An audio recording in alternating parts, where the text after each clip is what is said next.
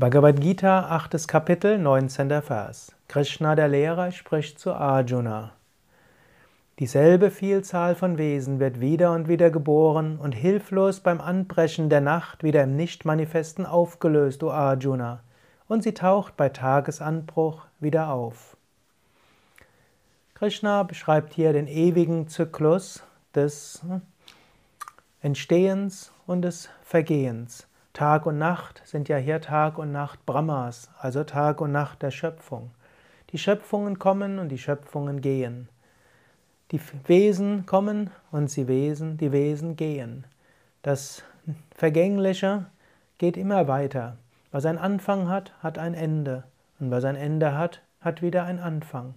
Es ist gut, sich vom Vergänglichen zu lösen und zum Unendlichen, zum Ewigen zu kommen.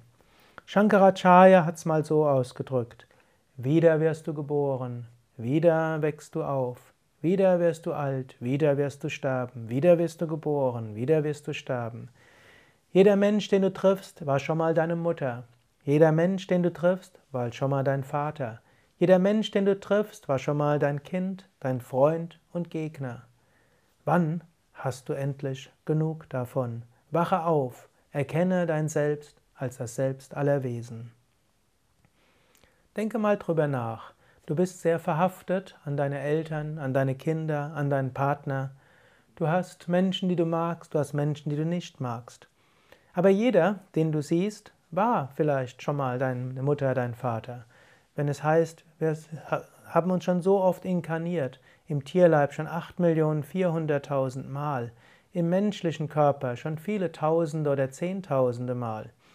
Und wenn du außerdem weißt, dass die Menschen sich typischerweise in Clustern inkarnieren, also in Gruppen, aber in unterschiedlichen Beziehungen, dann kannst du dir bewusst sein, der, den du jetzt vielleicht gerade siehst oder demnächst siehst, war schon mal deine Mutter. Innerlich kannst du sagen Mami oder Papa.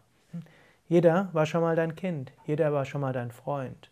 Und wer jetzt deine Mutter und dein Vater ist, war im früheren Leben vielleicht dein Freund, war im früheren Leben vielleicht dein Chef oder dein Kollege oder dein Nachbar.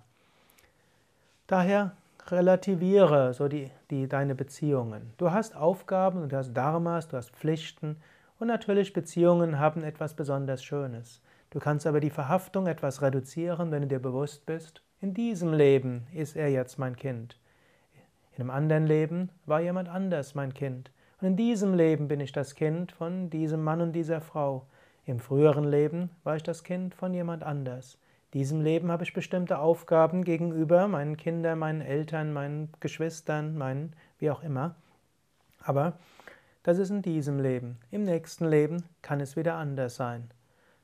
Im Inneren sind wir alle eins und unendlich. Ansonsten spielen wir unsere Rollen, die mit bestimmten Aufgaben verbunden sind.